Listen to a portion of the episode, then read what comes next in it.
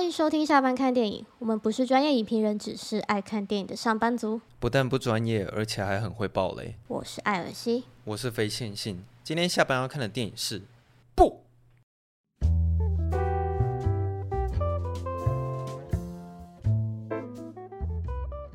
我那时候不是说我要看 IMAX 吗？对呀。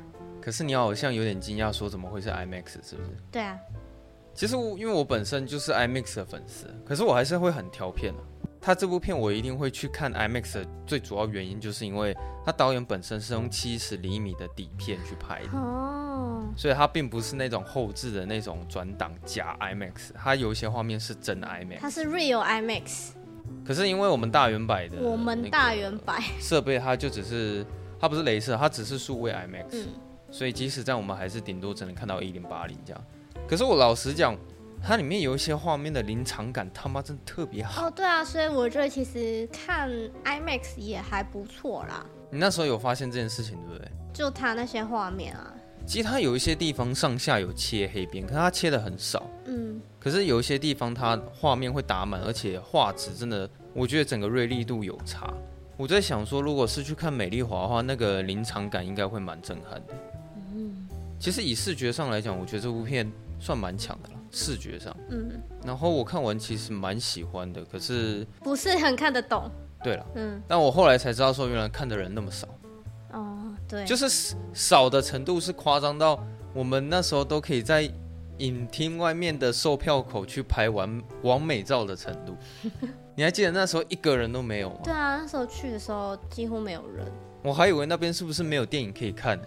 没有人在购票，而且那是整层楼就只有那些售票人员，然后其他观众全部都没有。对，而且我们是直接走到那个购票机现场订票，然后就算进去到影厅里面，那个人数也是很少很少，大概六分之一而已吧。那三百多个位置，顶多顶多只有二十个人在里面吧。差不多。我是觉得应该很少人看过这部了。嗯，我是觉得这一期流量应该也是会不好了。很少人看过这部，好。欸、哦。我来念一下这个他在专业网站的评分，他在 IMDB 上面是七点四颗星，然后在烂番茄上面是八十二趴的喜欢程度，可是观众只有六十八趴，可是这个八十二趴很高啊，因为有三百八十个影评人去评分。我发现有很多人就是会说这部片是献给就是一些电影人的情书。他妈他妈，不要再讲情书了，我现在不知道为什么我突然很讨厌。就是现在他们在写文案的时候，就动不动就说写给什么什么，对，献献给什么什么什么的情书什么之类的。说什么登月先锋是写给阿姆斯壮的一封情书，然后什么星际效应是写给他女儿的一封情书。很爱用这种文案。从前有个好莱坞，就是写给好莱坞的一封情书。他妈真的太多了。可是的确，他这部里面是有提到，我觉得蛮多是就是那种影视产业有关的一些元素啊。是没错了。哎、欸，其实它里面那些它那些片场所发生的状况，其实还蛮写实。嗯。可是我觉得那个好像要有真的拍过片的人才可以去体会它里面所设计的那些桥段。嗯，就比如说那时候他们不是在搞一匹马在那个现场的时候嘛？对。然后导演这一秒说他要那样，啊，下一秒又说他不要那样。嗯。然后现场人就会有点搞不清楚，说为什么你们这群电影人老是在那边就是出尔反尔，一下要这样，一下又不要那样这样子。其实现场是会一直很常发生这种事情。嗯。然后在 Metacritic 上面它是七十七分，然后它在雅虎上面的评分是三点五颗星，很低呀、啊，低呀、啊。可是我刷了第一页都是五颗星，有一个人他给五颗星，嗯哼，他说可能有很多人搞不清楚、看不懂跟不喜欢一部电影的差别。导演在大大小小的画面暗藏了各种对社会现象的暗示与警示的用意。这不只是一部惊悚电影，没有看懂就真的很可惜。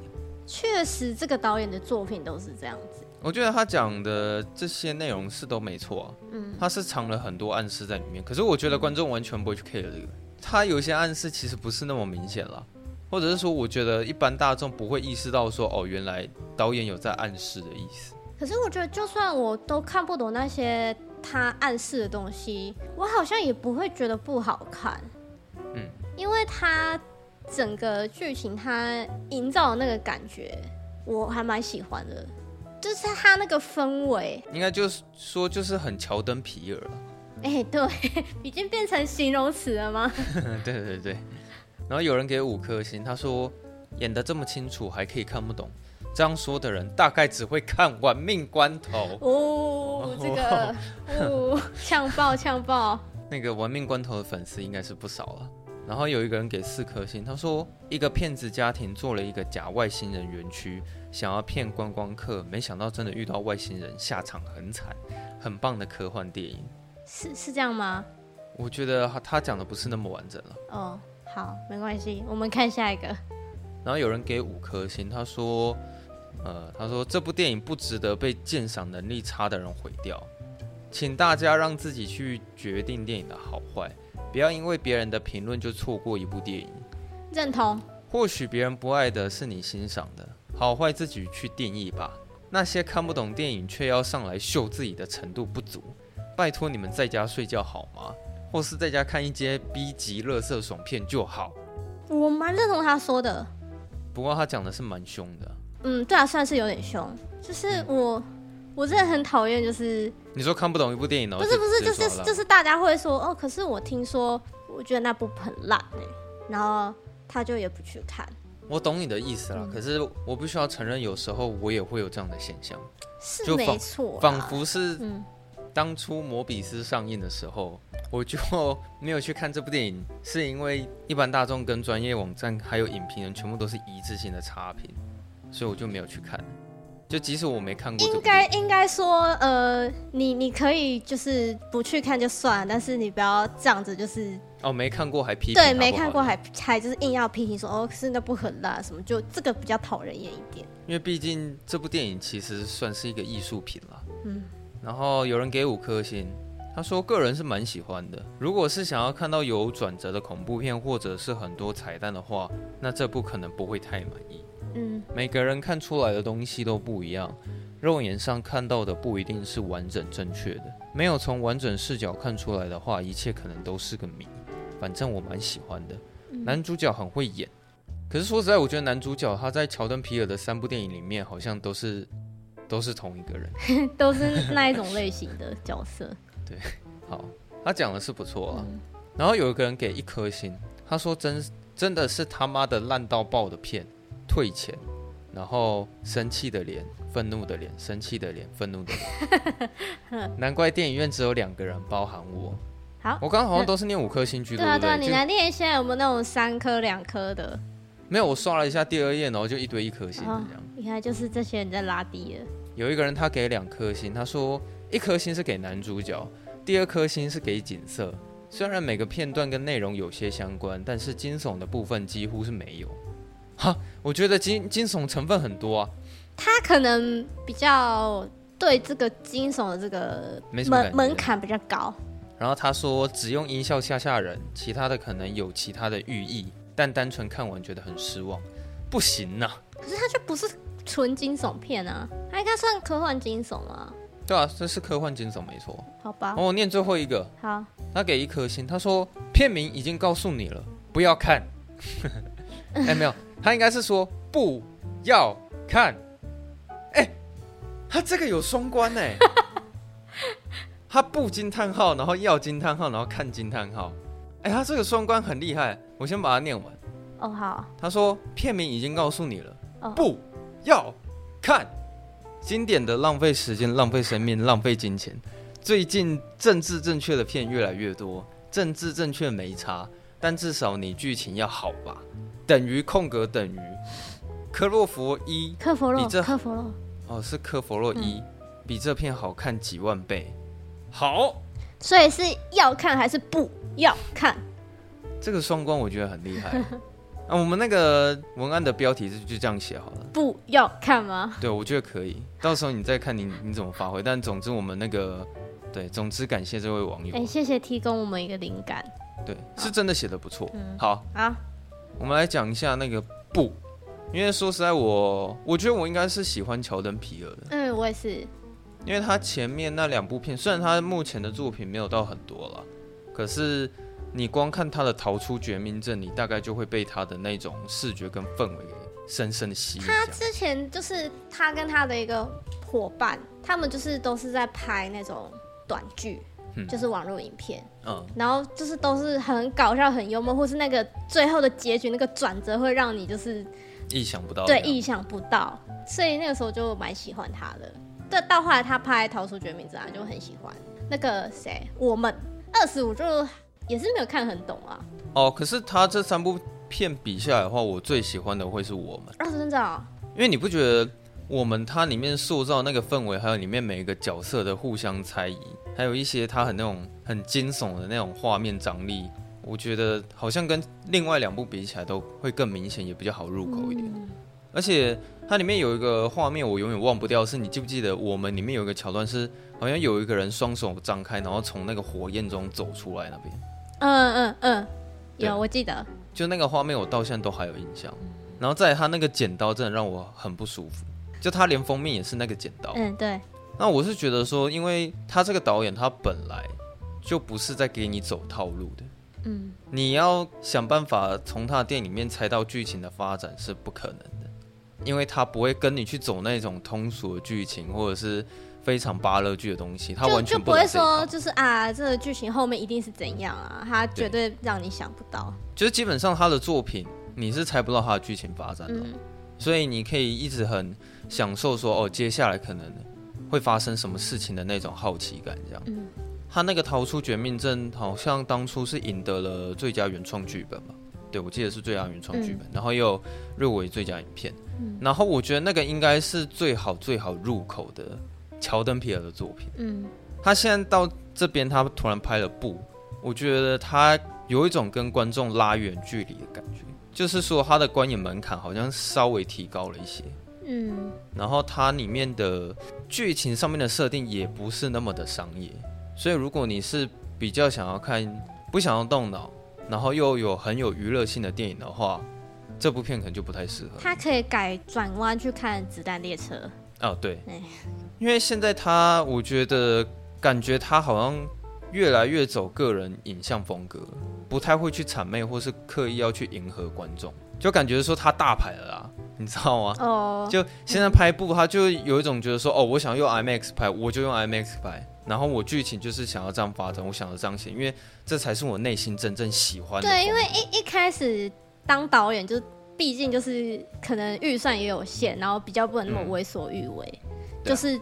剧情取胜嘛，你的那个题材取胜，他这部的这个预算一定比他之前还要高啊。对啊，那他就是这是一定的，比较有空间可以去伸展他的手脚，就是哦，我现在就是我就是想要拍我想拍的东西来这样。就是我觉得他之后拍的片应该规模会越来越大。嗯。这位是一个黑人导演嘛，老实说，他真的是以黑人导演界来说很优秀，很优秀啊。嗯。甚至是已经可以超越很多白人导演的一些表现手法或什么之类的，因为其实它里面的那些镜头语言其实是很有意义在里面的。嗯，就不只是这部电影，就包括它前面那两部，它都有很多的镜头语言，你可以去感受。嗯，我想老实说的是，他在这部片，我并没有很喜欢它里面的那些隐喻，有一些隐喻，我觉得。不是那么明显，然后再来是说，呃，我查了一下资料，它真的有那方面的隐喻，但我知道了，我好像也不会觉得说，哦，原来是这样子哦。像那个、嗯、大家不是都会猜说这部片名到底是怎么来的吗？嗯嗯。然后导演好像就只是说，因为大家听到恐怖片的反应，可能就会觉得啊，这可能没什么了，嗯、所以对，就是第一个反应应该就是 nope，然后他为了故意要挑衅这一点，然后他就想说，好吧，那我就直接取名叫 nope。然后邀请你去看他的电影，这其实也要牵扯到英文啦，因为那个英文的 nope 就是有那种那种哎，就是应该不是吧？你你少来啦，嗯、这种感觉，就是就有有有种那种我不要看，就是听到恐怖片我不要看，嗯，对，像大家像你刚刚讲的，我刚刚也说嘛，就是当我知道说哦，原来他片名的意思是这样，可是我知道好像我没有太多的情绪上反应，嗯。这部电影里面，其他有一些隐喻，也大概是这个感觉。还有一个啦，就是可能跟他剧情有关吧，就是不要看啊。哦，对，你不要看，你不要看那个外星人，就不会被吸进去。我觉得你这个解释是蛮蛮有说服力的。嗯。但但是他整部电影里面，我最喜欢最喜欢的寓意是猴子那一段。你说 Gordy，因为他其实，在呈现那方面的风格的时候，我觉得他是真的有吓到我。嗯。因为他有几个画面，就是他故意就定镜定在那里。嗯。然后让你觉得说好像你就像里面的那个小孩一样，就蹲在那个桌子底下在偷看这一切所发生的事情。嗯，就不知道为什么那个猴子突然发疯，然后把现场所有人都杀掉，而且他他这个画面是放在片头的。对。就是我很喜欢他那个画面张力，是说他片头什么事情都没发生，你只是单纯看着呃满身鲜血的猴子，然后直接放在荧幕的面前，嗯，你就会觉得好像蛮可怕的，嗯。他到中间终于开始解释那段故事的时候啊，你记不记得有一些镜头是那个猴子会直接盯着那个荧幕看？有有有点可怕，有点可怕。然后对对对，我就想说，所以那个猴子他等一下是想要对荧幕干嘛吗？还是怎么样？嗯，就是我蛮喜欢他那边的表现方式，嗯。我觉得大家可能也比较在猜寓意的，应该也是在猜这个，因为我那时候不是出来也是在跟你讨论说这这个桥段到底跟整部电影有什么关系吗？嗯，这个桥段应该比较有关系的是，就是那个亚裔的那个那个老板的角色。你说那个在表演的，对对，那个亚洲跟他比较比较有关系。可是因为我后来稍微查了一下，有些人是说他其实就是在影射最后面的那个飞碟。他当初没有被猴子杀死的时候，那个亚洲人会认为他自己就是那个天选。对对，他觉得他是 The chosen one。对，然后到后半段的时候，他开始用一匹马想要去引诱那个飞碟过来，因为他相信他应该可以去驾驭那个飞，就是他可以驯服那个外星人。对，但是殊不知最后他也被吸走了，这样子。嗯，好，那我想要再重复讲一次那句话，就是即使我知道哦，原来他这个寓意是这个意思。嗯，但我还是没有太多的情绪反应。对对，那你应该大概懂我对这部电影的感想了。反正我说、嗯、哦，好，你这个真的有很多的镜头语言，你的确是有很多很深刻的意义在里面，要让我去猜。但是即使猜到答案的时候，对我可能也觉得还好，然后没有太多什么。然后我觉得乔丹皮尔他在这部电影里面在拿捏。艺术跟商业的平衡其实拿捏的不是很好，太艺术了吗？呃，就是像我觉得说，男主角跟他妹妹的戏份其实真的可以再少一点。然后飞碟的故事线可以再多一点，因为其实我比较想要看到比较多关于飞碟的画面，嗯、或者是他的故事。嗯，可是因为感觉得出来，其实乔丹皮尔在这部电影里面很开始去着重于自己想要的东西，不太会去在乎什么观众喜不喜欢，或者是片场制度怎么样，所以有点就是任他发挥的意思啊。但是我觉得他在这种艺术层面上的拿捏，应该还可以再稍微平衡一下。嗯，就是如果他在给我一些更商业一点的东西的话，喜欢这部电影的应该就不只是少数人，就也许可能其他一般大众可以有更多观众愿意去欣赏他这部电影。所以就你觉得说他的这个平衡可以再抓的再好一点，比例可以再再多一点。因为其实我觉得我崇拜克里斯多夫诺兰最主要的原因也是这个原因，就是我觉得他是目前好莱坞里面所有的导演。唯一一个是他可以把艺术跟商业这两者之间拿捏最平衡的一个人。大家不服来辩啊！下面对啊，底下留言。我就只是随便讲个心机效应好了。你如果要论它的艺术层面的话，它里面其实它就是在讲那些科学上的东西，然后黑洞什么的，它那个都是用真实的数字跟。科学下去运算出来的，那其实这种艺术层面你要发挥在电影上面本来就很不容易，然后你又要想办法把这种很硬的东西去跟亲情做结合，然后又要感动观众，所以他在拿捏艺术跟商业，就是取得了一个很很大的成功。所以很贱的是，诺兰这个导演，他不但可以去拉拢一堆观众的票房啊，同时他他又可以去讨好影评人，你知道吗？就是两边他都可以吃得到胃口。那我会讲到这个，是因为我觉得乔丹皮尔他在部的电影里面，他比较多都是在走他个人化的风格，比较居多。那我觉得他也许可以再多一些给观众想要看的东西，这样子。有一些观众比较不能理解的东西，举例来说，像后面有一个摄影师，我相信应该很多人会会去问说，为什么那个摄影师还要像个智障一样，然后去拍那个画面？你懂吗？哎，哎，哎，懂，就是 就是他就是为了为了要追追求追求到更好的画面啊。有些人疑问是说，你明明就拍到画面了啊，你拍到就拍到了，嗯、你干嘛还要去送死这样子？嗯，可是我觉得这个东西必须是，要是你懂摄影师，或是你当过摄影师，你才可以理解。对，有时候你真的会因为那个一瞬间的画面，就是为了那一刻，然后你可能为了要拍到那个画面，你可能会从车子里面。就是摔下来，或者是不小心掉下悬崖什么的。就其实这些事情都是有可能发生在摄影师身上。对啊，我觉得包包括那个八卦杂志的那个那个记者也是啊。啊，他。他那个时候都已经快死了，他还是口中念念不忘，就是一直在说把他的相机拿来。哦，对，对，对，对。他就是也是为了要拍到那个画面。有些人可能会说生命才是最重要的，可是摄影师对他来说，画面跟生命一样重要。哎、欸，对。那一刻就是他的生命。嗯。所以其实你看到后面会觉得他有些台词很好笑，就是说那个摄影师讲这是一个魔幻时刻，嗯，可是这个专有名词在那个片场人员也是真的有这个东西，嗯，对。可是我们自己在拍片的时候会讲魔幻时刻，通常是指说早上太阳跟刚升起跟下午就是黄昏夕阳的时候，这两个我们会形容说它是魔幻时刻，嗯，但是在这部电影里面。对那个摄影师来说，他是想要形容说这个是他最完美的瞬间，他一定要拍到那个那一个当下啊。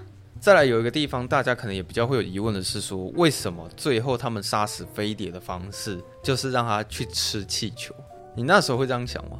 我那时候不会这样，我那时候会觉得说，哎，还蛮聪明的一个想法，哎，就是让他自己自爆。我是后来回去想了一下，我就觉得，嗯，他们好像解决这个飞碟方式好像有点太简单了。因为你不觉得他前面吃了很多杂七杂八的东西，甚至吃了一个很硬的甲马，可是他也没死掉。我真的不知道他到底吃了多少多硬的东西，或者是多刺的东西啊，他都没死。但是不知道为什么吃了气球之后，他整个就爆掉了。所以我会很想问他说，是因为那些气球会让你胃食道逆流吗？还是怎么样？他好像应该没有像前面的那些杂七杂八的东西那么厉害吧？哎，你你后来有查到原因吗？我没有查到原因啊。我这里有一个解释，你要不要听看看？这个是导演自己的解释还是观众？不是我刚我我刚查到的。阿、啊、姐，好，他说什么？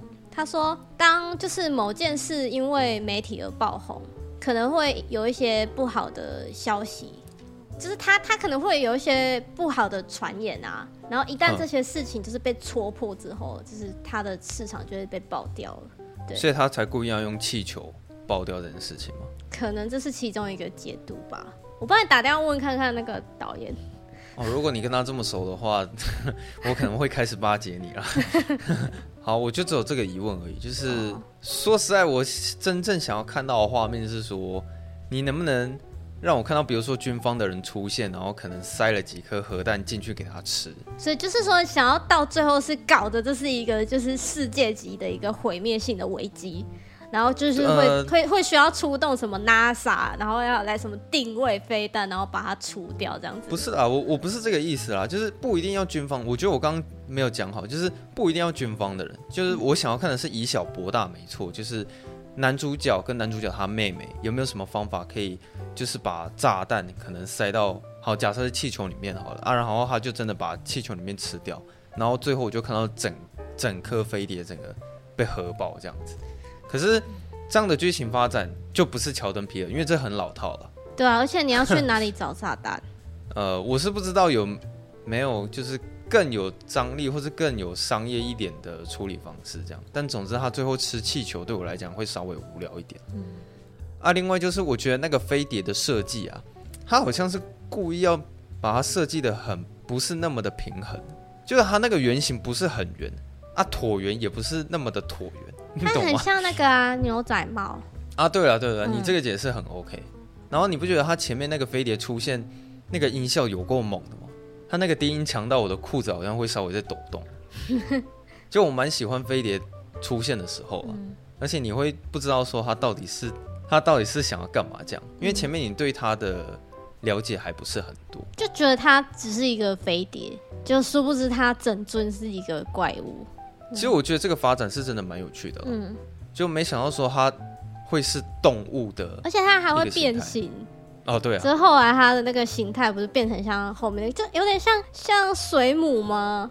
嗯，或是海洋生物之类的，就也不知道像什么。嗯、然后我很喜欢它的呼噜声，就是 它的呼噜声也是满满的重低音啊。然后有有一场我觉得我看的蛮紧张的是那整整个飞碟在晚上然后下雨的时候。他直接停在他们家。哦，你说下那个红血那一场啊？对，他不是直接整整台飞碟停在房子的正上方吗？嗯。我在想说他要把整栋房子吸进去还是怎么样？然后你只有看到男主角，他只是很避开，就是不要去看他而已。嗯、你看他，你就不你就不见了嘛。所以很多人就会一直在调侃说啊，这部电影的副标题应该要叫做“千万别抬头”。哎、欸，对，对真的耶。因为我看到有一些文章会这样写啊，可是我在看电影的过程的确是这么一回事，千万别抬头。嗯、反正我看完的时候会觉得，嗯，我很喜欢，而且甚至如果有人要揪我去看第二次的话，我也可以去看第二次。嗯，因为毕竟它里面的艺术成分是真的颇高的。对，嗯、那你在欣赏视觉或者是在欣赏音效上面也是蛮爽的，但只是说它可能在剧情上面的。发展还不够有娱乐性，对，对我来讲，我没有我没有吃饱啊，哦、我想要再看到更娱乐性更高的东西在里面。嗯、我是觉得我我喜欢这部片，是我还蛮享受，就是因为刚刚有提到说他一开始就给的那个猴子的那个画面嘛，那个当下就是观众就是都什么还不知道，嗯、他在这时候给一个让人有点觉得诡异然后匪夷所思的画面。然后再慢慢进入这个剧情，就是有有点就是会好奇说，哎，所以接下来会发生什么事情？我也觉得他片头设计的不错。对，然后会想要跟着角色，就是去去揭发说，所以所以那个奇怪生物到底是什么？然后然后，你记，哎，你要讲什么？我是要讲说，他前面开头的时候有放一句很重要的台词。哦，对，我就是要讲这个。哦，这么刚好 是不是？对对对哎，《花样年华》四 K 修复版要上映呢。哦，我怎么这么突然吗？好，不好意思，你刚刚讲什么？他电影，他你记不记得他电影的开头就是他是圣经的那红书，他是写说：“我必将可憎污秽之物抛在你身上，辱没你，为众目所观。”嗯，其实他这部片其实它里面蛮多东西，就是我们讲，就是我看很多人会说这是一个奇观。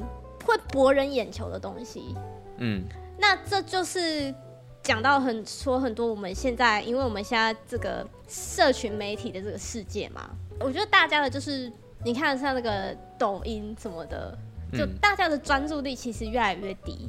是啊，那你为了要博得观众的眼球，你一定要就是使出浑身解数，弄出一个是超级就是让人家会吓一跳的东西。嗯，对，才会就是故意要。给你看一个很重口味的东西，对，没错，就是大家才会停下脚步看看你这样子。包括就是其实像这个这个飞碟这个外星人，其实已经威胁到他们兄妹的生命了嘛。嗯。可是，在那个当下，他们想的却还是说，我必须要拍到他，因为我拍到这个东西，我就可以用这个东西，就是去嗯得到名声，甚至甚至是钱财。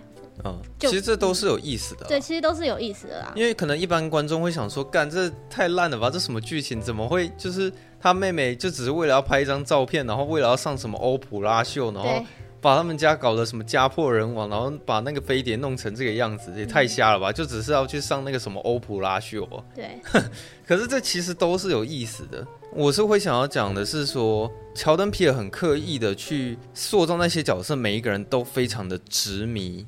或者是有一种偏执狂嘛，又或者是沉迷在那件事情当中。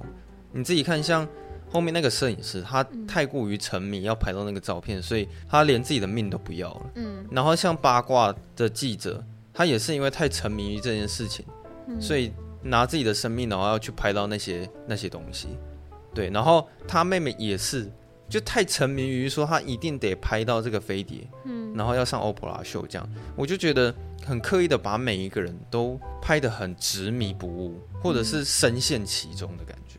嗯，对，大概是这样子啊。如果那个什么，你不小心点开了我们这一集，看完呃听完之后有兴趣的话，你可以去看一下。我觉得还是可以享受其中的它的视觉效果啊，对，嗯、跟他那种不知道接下来会发生什么事情的这种不确定感。那蛮另类的一个导演，蛮另类，对啊。因为其实这种影迷才会知道乔登皮尔啊。嗯、你他妈一般大众谁谁管你那个乔登皮尔是谁啊？他这个也不算是一个明星导演，但他他是一个很有实力的人。我还蛮期待这位黑人导演的下一部作品，这样子，蛮喜欢他的。好啦，我再讲一个就好。那个导演他好像自己有讲说，他其实是在疫情期间去写这个剧本。嗯，对啊。所以他有点想要比喻说，那个飞碟有点像疫情啊。大家可能会对这个东西非常的恐惧，有些人怕的要死啊，有些人也没在怕的，然后有些人会去直视这个飞碟，嗯、啊，有些人会选择想办法解决这个问题，就是这个是他自己的讲法，有点像是在讲说，真的是在比喻，用这部电影在比喻现在就是疫情阶段的大家的生活跟每个人的反应是什么，嗯，对。但即使我知道了这个寓意，我也觉得还好。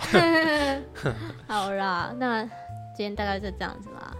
好，那就这样。喜欢我们节目的话呢，欢迎到 Apple Podcast 帮我们五星评分一下，然后也可以留下你一个新的感想，然后分享出去，让大家都可以一起下班看电影。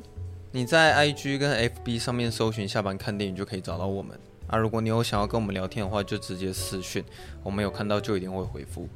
嗯。好，那我们下周二下班见。下周下班见，大家拜拜。拜拜。